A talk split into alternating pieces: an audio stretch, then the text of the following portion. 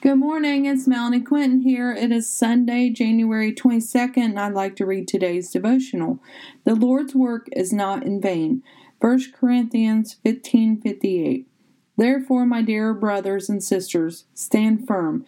Let nothing move you. Always give yourselves fully to the work of the Lord, because you know that your labor in the Lord is not in vain. Do not lose hope.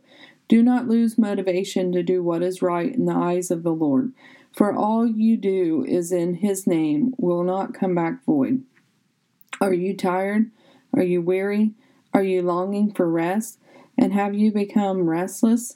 Only the Lord can give us the motivation we need to keep plugging forward. Sometimes during the winter months, we can become complacent and lose our motivation. Let's stand firm. Let's stand up today and do as the Lord has ordained us. We will not regret doing as He has set forth for this for us today. Do you have trouble knowing what the Lord requires from you this day? Ask Him and pray for direction. He will not put more on your plate than you or I are capable of doing. How does your calendar look? Have you put time down to rest, or are you on the go from eyes open to eyes closed? Slow down and get in the presence of the Lord today. Make time to do that special thing you like to do. Make time to relax.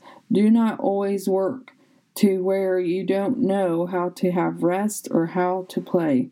Have a blessed day. Take time today to be in the presence of the Lord. Inspired by God on January 22nd. Thank you.